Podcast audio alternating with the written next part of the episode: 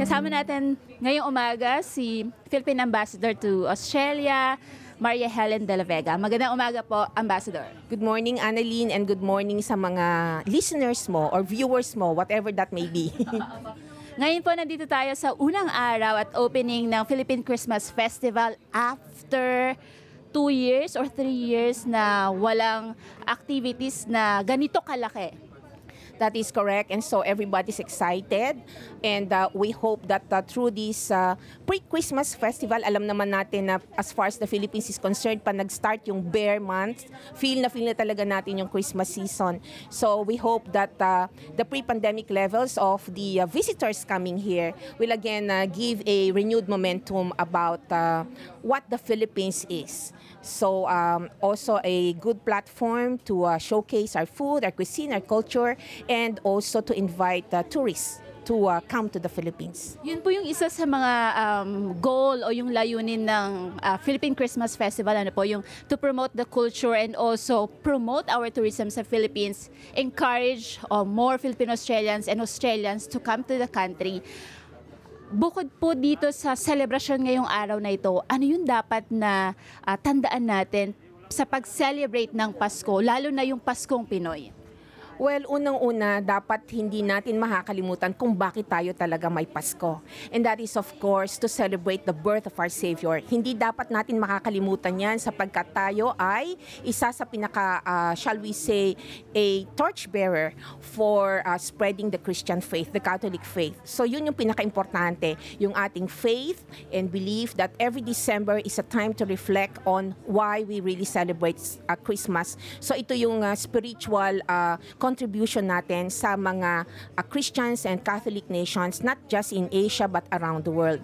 And then secondly is yung spirit ng family ties isa din yan sa pinaka-importante na sa tingin ko uh, is a very important value that should also find uh, or should resonate even with um, our uh, Australian uh, uh, brothers and sisters because uh, family-oriented din naman ang mga Australian families. And of course, the third one is uh, by having our the return of our overseas Filipinos, ito pong mga balikbayan natin, sila po ang ating ambassadors or champions also of promoting uh, the Philippines uh, um, overseas. So yung kanilang mga experiences, lalo na ngayon, yung mga sa social media, mga TikTok, these are very effective platforms to see for themselves real time on what is happening and how Filipinos celebrate Christmas.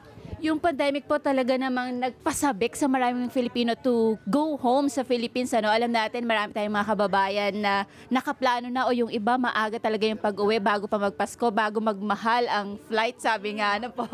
Pero dito po sa Australia, yung celebration ng Pasko napakalaki. Simula itong uh, Philippine Christmas Festival. Alam ko sa Canberra, you're doing the Pasko sa Canberra sa Philippine Embassy. Uh, gaano po ito kahalaga para sa mga Filipino-Australians na dito na nakatira at yung hindi magawang makauwi? Well, uh, for one, it is like a mini reflection of what the Philippines stands for, especially for this sacred festival called Christmas. Um, naintindihan ko lalo ng mga millennials natin na they seem to be uh, like uh, still on the, uh, shall we say, searching for their own identity as a Filipino-Australian. Magandang pag-umpisahan itong ating uh, faith-based festival which is uh, um, katulad nitong uh, Tumbalong Festival and even the Pasko sa Canberra. Even in in Canberra, I would uh, say boldly that um, pagka Pasko sa Canberra, yun na rin yung parang, uh, shall we say, barometer ng mga Canberrans na ibig sabihin, malapit na ang Advent season at malapit na ang Pasko. Message po ng Pasko at syempre para sa mga kababayan natin na dadalo dito sa Philippine Christmas Festival. Uh, message ng Christmas at syempre yung pagsasamahan ay ipagpatuloy dito sa Australia.